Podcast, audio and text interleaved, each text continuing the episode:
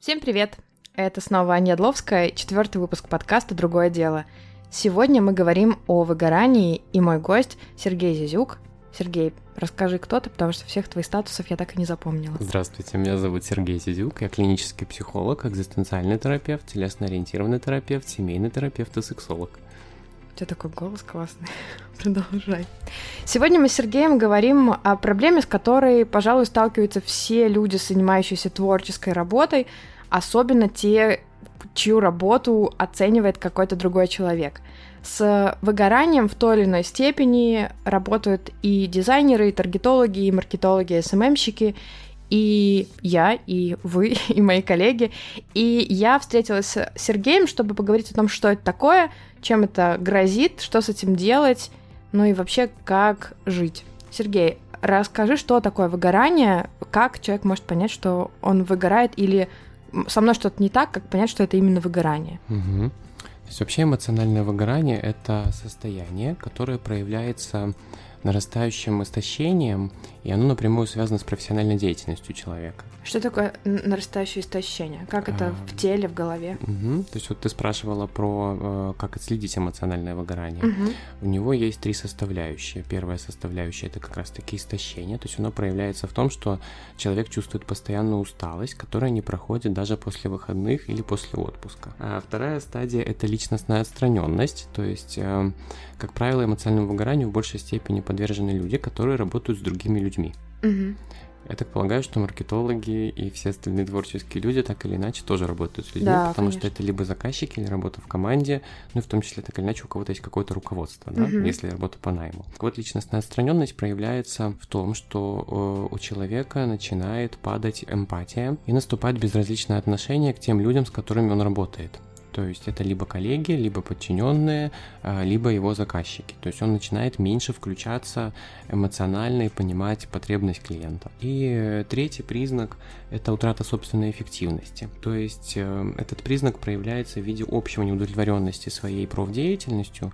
И когда дело доходит до этой третьей стадии, то есть человеку приходится менять сферу деятельности целиком, потому что он больше не может ей заниматься. То есть если я все время недовольна тем, что я делаю, мне всегда кажется, что недостаточно хорошо, это может быть не просто в высокой степени внутренней критики, а может быть это симптом выгорания. В принципе, да, это может быть симптом выгорания, потому что к вот этим вот признакам стоит относиться как к неким сигналам, которые свидетельствуют о возникшем дисбалансе. Угу. Окей, насколько это опасно вообще с точки зрения, не знаю, всего? Вообще эмоциональное выгорание, оно не является неким расстройством, то есть оно э, фиксируется в международной классификации болезней, но фиксируется как фактор, способствующий обращению граждан за медпомощью, там, да, например. Вот. Ага. Но если э, выгорание запустить, то оно может перейти в разные формы невротических или психосоматических расстройств, и тогда это уже будет считаться угу. болезнью, которую нужно лечить. А как можно как-то в себе отследить этот переход? переход от чего к чему? От выгорания в какие-то э, более сложные формы психологического состояния. Ну, то есть вообще первое, на что стоит обращать внимание, это собственные эмоции. То есть если вы чувствуете ситуативно тревогу или раздражение, угу. э, ну, то это показывает о том, что что-то вы делаете не так. Угу. Если тревога превращается в тревожность, а раздражение превращается в раздражительность, то есть а уже в некую личностную особенность. А как, да? как, чем отличается тревога от тревожности? Потому что тревога, она соответствует ситуации, то есть тому, что происходит, а тревожность угу. уже становится как бы личностной чертой. Человек тревожится по всем поводам, и даже когда поводов нет, тело угу. просто приходит, ну, это становится привычным состоянием для, для организма. Угу. Да, да, диагностировала себя только что. Окей. Может ли человек, который с тобой рядом находится, понять, что ты на какой-то степени выгорания, не знаю, там коллега или руководитель или там партнер твой? В принципе, если человек знаком с этим состоянием, угу. то он может заметить со стороны, что, ну, значит, другой специалист, который находится с ним рядом, да, выгорает. Угу. Но это заметно, потому что человек ходит на работу как на каторгу, он делает все через силу, он недоволен, он чувствует бессилие. Вот по таким проявлениям можно заметить, что, значит, с коллегой что-то не так или с подчиненным. Тихонечко подсунуть визиточку. Окей. Почему, от чего это вообще происходит? Вот условно и я некие э, в себе нахожу вот эти симптомы, но я понимаю, что я очень люблю свою работу, я люблю профессию свою. Что, что я делаю не так, что угу. выгораю, например? А, ну, к примеру, если все-таки ты любишь свою работу, но чувствуешь, что выгораешь, угу. значит, почему, с чем это может быть связано? Например, ты тратишь больше личностных, а, ну, не только личностных, вообще больше своих ресурсов, нежели получаешь отдачи. К примеру, там, если мы говорим о маркетинге, да, угу. ведешь какие-то проекты, у тебя есть некая стратегия развития, но она как-то не вписывается, допустим, в видение руководства. То есть ты знаешь, как сделать лучше, но это никому не нужно. Да? Таким образом теряется смысл своей работы. А, может быть связано э, с постоянной работой в режиме цейтнота.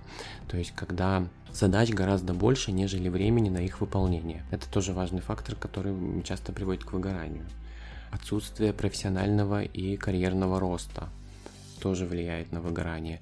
То есть если человек чувствует, что он достиг в этом месте потолка, Э, например, он не может э, расти горизонтально, не может расти вертикально, э, то может переходить к выгоранию. Однообразная и монотонная работа тоже способствует выгоранию. Недостаток реализации творчества в работе туда же. Короче, способов огромное множество. Ну и да, два основных, которые связаны с тем, когда человеку не нравится его деятельность. Mm-hmm. Это первое, когда человек в целом находится не на своем месте, держится за него, потому что, не знаю, там когда-то отучился, да, mm-hmm. или устроился на работу когда-то, а теперь ему э, страшно менять место, но тем не менее удовлетворенность он не получает. Э, он тоже очень сильно подвержен выгоранию. Или если человек не видит смысла в своей деятельности, то есть, допустим, продвигает какой-то продукт, в который он не верит, который он считает абсолютно бесполезным, mm-hmm. а, ну там в силу работы по найму вынужден это делать, тоже будет выгорать. Блин, не так много путей не выгорать, судя по тому, что ты рассказал. Да, на самом деле, ну, почти, почти все профессии так или иначе сопряжены с выгоранием. А к тебе обращались? У тебя были обращения как э, к специалисту с проблемой выгорания? Или да, ты диагностировал выгорание? Да, очень часто обращаются с выгоранием. Э, ну, конечно, сам человек редко идентифицирует это именно как выгорание. Uh-huh, Он просто uh-huh. приходит и говорит о том, что вот я занимаюсь такой-то деятельностью, uh-huh. а, но она мне не приносит никакого удовольствия, а деньги, которые я за нее получаю, тратятся, то есть куда-то, куда он даже не замечает, на что они тратятся. Угу. О, господи, как знакомо. Слушай, хорошо. Ты можешь какой-то вот по своей практике сделать какую-то срезку, кто чаще всего выгорает? А, в каком-то демографическом плане? Э, да нет, скорее в профессиональном не знаю, IT-специалист. Я когда готовилась к подкасту, заметила, что очень много, например, про, IT, про выгорание в IT-сфере пишут. На самом деле чаще выгорают э, люди, которые работают с другими людьми. А IT-специалисты выгорают э, тогда, когда человек, скажем, вообще не под эту сферу. То есть ему нужно заниматься чем-то более активным, а он сидит 24 на 7 кодит. Ну и... да, очень монотонно. Да, но его держит, допустим, заработная плата. Угу, угу. Да, это, кстати, интересная история. Мы недавно разговаривали с ребятами, которые обучают айтишников, и говорят о том, что сейчас огромный кризис в IT-сфере как раз из-за того, что люди идут за деньгами, готовят, ну, они там готовятся, учатся, отдают деньги, приходят в сферу работать и вдруг осознают, ну, специфику работы, что ты сидишь, ходишь и уходят, потому что, ну, просто не выдерживают такой истории. Ну вот вообще в целом откуда пошел термин, да, эмоциональное выгорание, то есть почему он так называется. Угу. Очень давно, там в 74 году, такой американский психиатр, он ввел этот термин э, за счет того, что наблюдал за специалистами общественных объединений и видел, что их состояние, которое первоначально он называл эмоциональным горением, то есть включенность в работу, угу. сменяется на противоположное. И вот на этом контрасте и появилось слово выгорание эмоциональное. Угу. Можно еще встретить такой термин, как профессиональное выгорание, это синонимы. То есть эмоциональное выгорание, оно всегда связано именно с профессиональной деятельностью человека. А, то есть, типа, если я, не знаю, рисую или хожу в горы, это, кстати, да. Как можно выгореть, рису... если это хобби? Интересно. Угу. Ты меня прям подгрузил. Прикольно. Окей. Можно ли какие-то ошибки выделить, например, эм, которые люди совершают, и из-за этого выгорают? Основная ошибка это когда человек понимает, что его состояние ухудшается, но он продолжает делать все то же самое. То есть он не ищет каких-то способов для того, чтобы это поменять. Вот это самая большая ошибка. Мне просто интересно, какое количество человек сейчас кивнули, потому что я киваю. Потому что мне кажется, сейчас те, все, кто слушает в этот момент. Ну, ну, если мы возьмем еще наш менталитет, да, то есть у нас как принято, оно пройдет. Пройдет, оно же, ну, может, так и треба. Можно перетерпеть. Обязательно. А, все же работают. Да, то есть это состояние становится уже как бы уровнем нормы. О, кстати, это крутая тема. Есть же еще обесценивание вот этой истории, потому что я сталкивалась с тем, когда я говорю кому-то, слушай, мне кажется, что я вот, э, ну не знаю, устала, говорят, ну поспи, угу. ну там не знаю, поешь вкусно, сходи куда-нибудь, развейся. Вот поэтому и происходят проблемы, когда сложно отследить между тем, что ты устала, вот конкретно сегодня выдался какой-то угу. такой насыщенный день, да, и тем, когда ты постоянно устала. Мне кажется, это хороший сейчас вот ты тип сказал. Если, получается, вот поправь меня, если я не права, если угу. вы чувствуете, что вы не просто сегодня устали, а уже какое-то продолжительное время чувствуете перманентное состояние какой-то внутренней физической, эмоциональной нагрузки, значит, э, это не просто усталость, нужно что-то с этим делать. Да, ты все правильно поняла.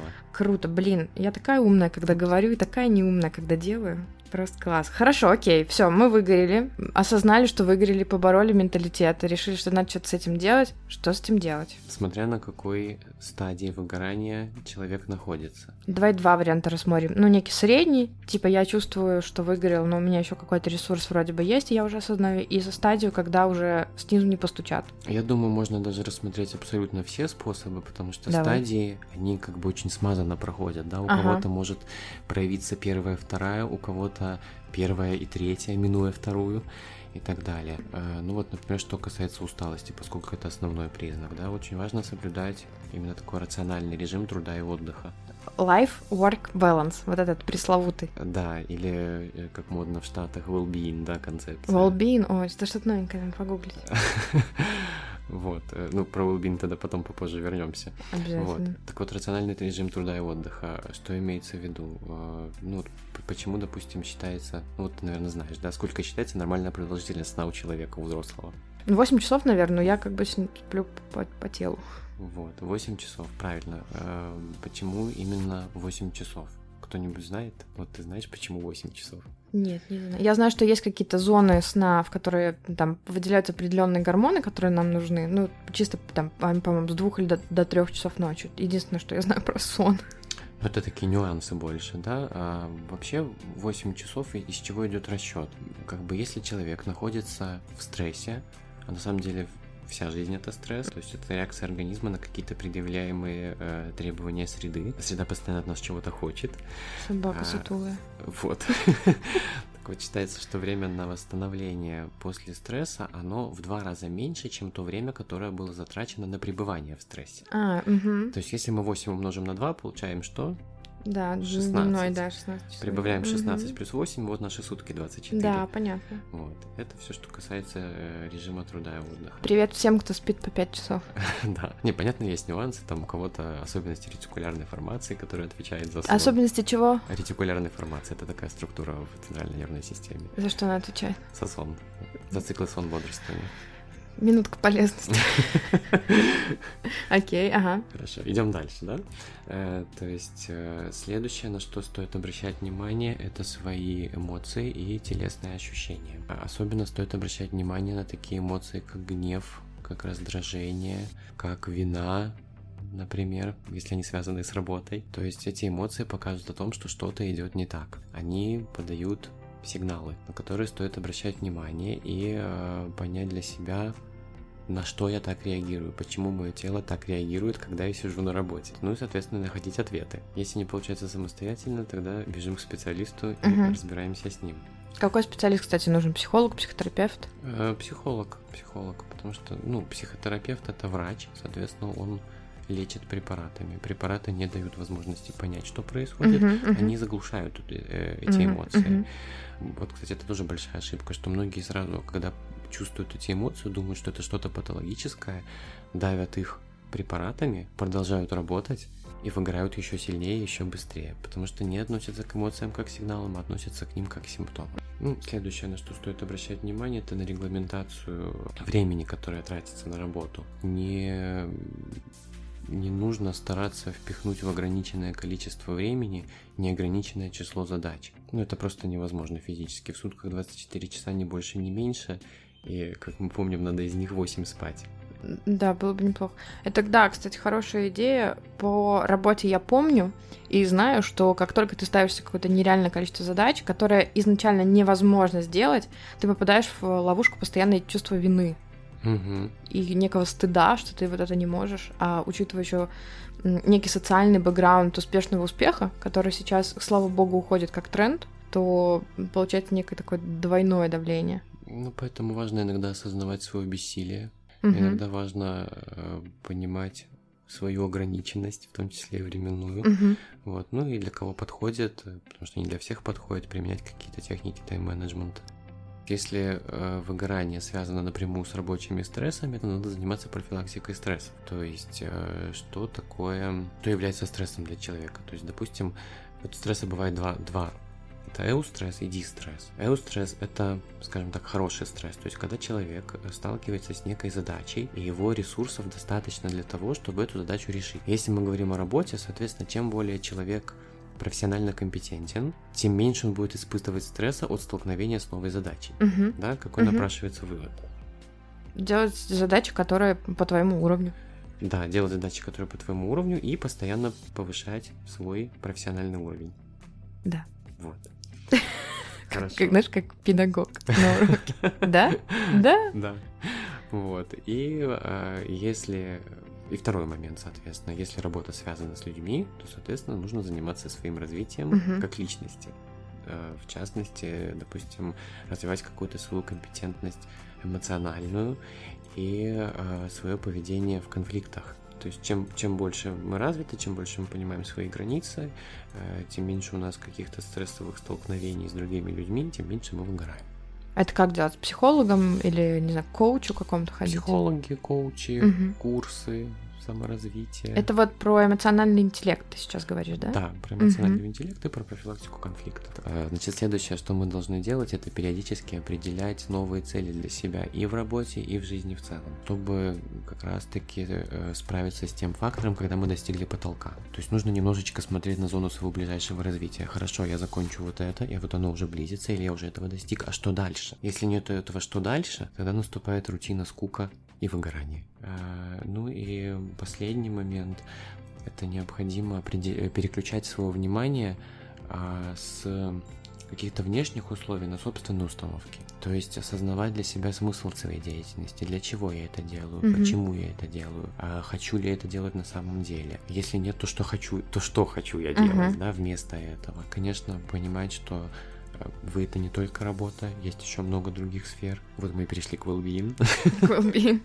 Концепция, которая призывает человека к некому благополучию, которая связана с разными сферами его деятельности. Uh-huh. Это и здоровье, и семья, uh-huh. и карьера, и общение, и так далее. Потому что если мы посмотрим э, в какую-то международную классификацию болезней, то там будет написано, что здоровье это не только отсутствие болезни, а состояние полного социального и психологического благополучия. Ты много из того, что говорил, если я правильно услышала, в общем, ладно, я услышала уже, знаешь, рефлексируя, невозможно практически это все выстроить без условно психолога, потому что, например, если ты отстраиваешь какой-то свой эмоциональный интеллект, в конфликтах у тебя могут фонить какие-то свои проблемы, ну не знаю, там тебя родители, например, не дохвалили в детстве, и тебя будет триггерить все время какой-то там косвенный. Получается, что или, ну, или с тем же чувством вины я приводила пример. То есть многие вещи очень сложно же отрефлексировать самому, и проще, когда тебя проведут через это. Именно, то есть получается, все, что касается выгорания, легче заниматься ее профилактикой, нежели лечением. То есть профилактику можно сделать самостоятельно по всем тем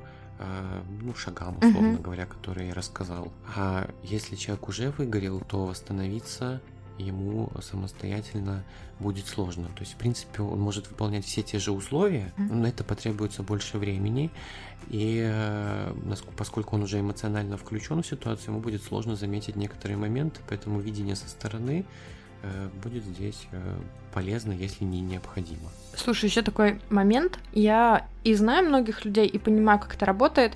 Состояние жертвы многих людей как зона комфорта. И поэтому состояние выгорания, когда тебе все время плохо, становится некой зоной комфорта. Да, потому что невроз, в принципе, он всегда имеет определенную выгоду. А, ну что вообще такое невроз, да, если так по-простому? Это не совпадение желаемого и действительно. Выгорание как бы не является неврозом само по себе, то есть расстройством невротического круга, но оно ей предшествует. Почему я призываю обращать внимание на эмоции? Потому что они показывают как раз-таки о том, что есть разогласованность между тем, что я делаю, тем, как я живу, и тем, что я хочу делать на самом деле. Хорошо, давай восстанавливаться. Я первый пункт поняла. Нужен по-хорошему бы психолог, угу. который тебе немножко рефлекснуть поможет. Угу. Что дальше? Ну, соответственно, дальше со специалистом вы будете смотреть, можно ли переструктурировать себя в той деятельности или на том месте работы, в котором э, вы работаете, а, либо вы будете искать какие-то альтернативные варианты, если выгорание дошло третьей стадии, и вас уже, в принципе, тошнит от всего того, чем вы заняты.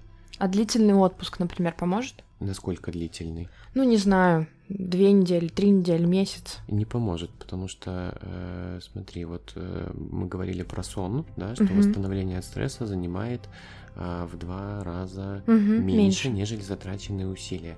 Но это касается того, если человек успевает останавливаться, когда доходит до своего порога стресса. Если человек перевалил порог стресса, то время на восстановление уходит э, в 4-6 раз выше, чем время, которое было затрачено на стресс. Угу. Соответственно, отпуск две недели, но он никак не покрывает а остальные там 300 дней в году, угу. которые человек работал. Хорошо, отпуск не помогает, психолог. Есть что-то еще, что я могу сама сделать, э, кроме похода к психологу? Или если, это зависит? Если, если уже выгорело? Ну, например, да. Ну, в принципе, видение со стороны, если есть какой-то человек, э, которому можно довериться, угу. да, и который Э, ну, способен эмоционально не включиться и там не говорить, да-да-да, моя девочка как-то устала, иди поработай еще, потому что все так делают. А, ну, помочь дать такой хороший подзадыльник э, для того, чтобы мозги встали на место. Вот. Можно, конечно, обратиться к нему, но зачем экспериментировать, если есть специально обученные люди? Ну да, логично. Mm-hmm. Я еще хочу поговорить про отдых. Я знаю о такой проблеме, с которой я сталкивалась и сама, о тревоге во время отдыха во время отпуска, например, во время выходных. Э, по себе знаю, что если от меня компьютер больше, чем, не знаю, на три дня уходит, то я начинаю перманентно тревожиться, что что-то идет не так, что я потеряю деньги, что вот это такое, как с этим жить. Доктор, я умру. Что это такое? Ну, это как раз-таки есть показатель того, что нет границ между своей деятельностью и собой как, как личность. То есть некая идентификация «я равно моя работа». Я не могу отдыхать, э, не думая о работе. А как это бьется с концепцией, знаешь, если не хочешь работать, э, как это, сделай хобби, чтобы приносило тебе деньги. То есть, условно, я люблю свою работу настолько, что мои хобби часто связаны с э, родом моей деятельности. Как это разъединять? Ну, если... ты, ну, ты сказала про тревогу. То есть, когда ты отдыхаешь, ты чувствуешь тревогу, что ты не поработал. Ага. А это вот тот самый признак, который говорит о том, что э, ну, дело не только в хобби, и я там могу и, и, и отдыхать, и работать, угу. и вообще работа это мой отдых. Ага, да. Нет, это не о том. То есть, если ты действительно решила, что ты идешь отдыхать, ну тогда отдыхай. Угу. То есть должно быть э, ну, приостановлена вся твоя деятельность на какое-то время. То есть, если я условно не могу спокойно уехать э, в отпуск, мне к врачу. Ну, по сути, да. Человек, в принципе, может осознанно делать только одно дело в одну единицу времени. Если он отдыхает, то он не работает. Если угу. он работает, то он не отдыхает. Как могут выгоревшему человеку помочь близкие? Эм, в принципе, никак не могут помочь, потому что поскольку выгорание, опять же, напомню, это состояние связано с рабочими стрессами, а семья это вторая сфера, другая, то могут помочь только тем, чтобы обратить внимание человека на то, что с ним происходит что-то не так, что он тянет свои рабочие проблемы в семью. Ну, иногда, кстати, бывает и по-другому, когда проблемы в семье тянутся в работу и отпечатываются на ней. Это mm-hmm. будет не профессиональное выгорание, то есть оно уже эмоциональное выгорание, ну, тоже такой вариант, который мешает работе. Ну, то есть здесь кроме какой-то поддержки, по большому счету ничего. Кроме поддержки, кроме обращения внимания на то, на что ты сам не обращаешь внимания. Потому что если человек настолько уже включен в эту деятельность, понятное дело, он не, не, не видит, что с ним происходит. Мысли э, о работе, как бы все успеть, угу. паника, тревога и идентификация себя с тем, что я делаю. Я вижу, допустим, мой партнер выиграл, выпнуть его к психологу эффективно или он должен к этому сам прийти? Ему можно намекнуть о том, что есть такой вариант помощи, предложить ему. Но если человек сам не готов, то, конечно, смысла терапии с психологом будет мало. Хорошо. Э, можешь ли ты какие-то назвать ошибки восстановления? Я, знаешь, какую знаю, видела штуку такую, когда человек начинает вроде бы восстанавливаться, ну, не знаю, еще не на, не на ужасной самой стадии, ему хватило там какой-то переструктуризации работы, отдыха, ему кажется, что, о, что-то пошло, какие-то первые движения, там, 10-15%, mm-hmm. он возвращается в активную работу и дальше откатывается еще сильнее. Ну, самая большая ошибка восстановления – это если человек обманывает себя, то есть делает вид, что он восстанавливается, а на самом деле делает все то же самое. Либо если он действительно начал восстанавливаться, то есть выполнять какие-то действия для того, чтобы выйти из этого состояния, а потом приходит к старому стереотипу поведения. Короче, к врачу. Можно этот подкаст завершить одной фразой. Идите к психологу. Хорошо, есть еще другая сторона у, у всей этой истории. Как правило, у тебя есть клиент или руководитель чаще, если ты не фрилансер. Угу. Если мы можем сами себе помочь профилактически, то есть там э, работать со своим, например, эмоциональным э, интеллектом, то может ли как-то руководитель повлиять на то, чтобы сотрудники не выгорали? Руководитель может повлиять, если он, условно говоря, не будет создавать для сотрудника условий, при которых он будет выгорать. То есть не ставить невыполнимых задач, например. Постоянно давать сотруднику обратную связь, чтобы он понимал э, смысл своей деятельности, угу. Для чего он это делает. То есть он э, сотрудник, э, не сотрудник, руководитель должен объяснять сотруднику, для чего он вообще здесь. То есть не просто штатная единица, которую там надо закрыть, да, угу. а вот это нам надо для того-то, а вот это нам надо для этого. А сотрудник должен видеть от руководителя заинтересованность в нем, и, соответственно, руководителю было бы неплохо тоже как-то включаться в развитие сотрудника как специалиста, то есть организовывать обучение, организовывать, опять же, какие-то корпоративы, да, которые позволяли бы, ну, то есть взаимодействовать э, с людьми в какой-то неформальной обстановке, uh-huh. то есть чтобы сглаживать немножко вот эту тревогу по поводу работы. Ну и, в общем-то, это тоже такой фактор, да, почему на работу хочется ходить с удовольствием, если э, тебя окружают люди, которыми тебе приятно находиться. Ну и самый главный фактор, нет, наверное, он все-таки не самый главный, но не последний, это платить достойную заработную плату uh-huh. за, за работу сотрудника чтобы он видел, что его э, ресурсы, которые он тратит на работу, э, покрываются финансовой отдачей. У меня остался последний вопрос, наверное, один из самых болезненных, потому что я много этого вижу в своих коллегах. Люди, которые уже осознают, что они устали, ну вот они уже видят проблемы, понимают, mm-hmm. что это не просто усталость перманентная, и понимают, что им нужна какая-то помощь или нужен какой-то длительный отдых, но не могут это сделать, потому что попадают в замкнутый круг. Я должна работать, чтобы заработать денег на условный отпуск или там на терапию. Я не могу уйти отдыхать, потому что мне нужны деньги, и деньги мне нужны для того, чтобы отдыхать. Есть э, какая-то, я не знаю, мысль или какая-то логика мышления, за которую нужно зацепиться, чтобы вот это разорвать. Было бы неплохо действительно взять и провести такую декомпозицию, да, то есть посчитать, а сколько вам на самом деле нужно денег, допустим, в месяц, чтобы прожить. Вот это и будет та сумма, на которую стоит ориентироваться. И смотреть, как бы хорошо, сколько еще могу приложить усилий, чтобы было еще чуть-чуть на некое там, отложить под матрасик, да, uh-huh. вот, то есть важно запомнить о том, что лишние деньги всегда идут на лекарства. Я имею в виду здесь не только медикаменты, uh-huh. да, то есть там какие-то бары, клубы, выходные, uh-huh. чтобы снять напряжение и потом Бесконтрольный прийти, шопинг. Да, чтобы потом как-то восстановиться. Ну, есть категория людей, которые, если выходные там не отожгла по полной, да, значит, э, выходных не было. То есть нужно наполнить свою жизнь в эти два дня, чтобы потом пять потерпеть до следующих выходных. По поводу отпуска такая же история. Вот я сейчас сильно-сильно поработаю, потом потом на месяц съезжу в какой-нибудь условно Таиланд, а потом еще год буду работать на следующий Таиланд. Угу. Да, ну какой смысл? Вы живете каждый день, а не два дня в неделю угу. и не две недели в год. Спасибо большое, Сергей. Пожалуйста. Самое главное, э, я желаю всем помнить о том, что основной инструмент любого специалиста это он сам, а инструмент должен быть исправен и в порядке. Сегодня мы будем заканчивать. Спасибо, что дослушали до конца. Встретимся с вами в следующий вторник. Если у вас есть какие-то вопросы ко мне или к Сергею, вы можете написать их мне на почту, можете написать в чат или в комментариях в приложении, в котором вы слушаете. Обязательно ставьте оценку в iTunes, если вы слушаете там. Ну или просто рассказывайте своим друзьям о подкасте, мне это помогает э, получать новых слушателей, и нас становится больше. Всем спасибо, пока-пока.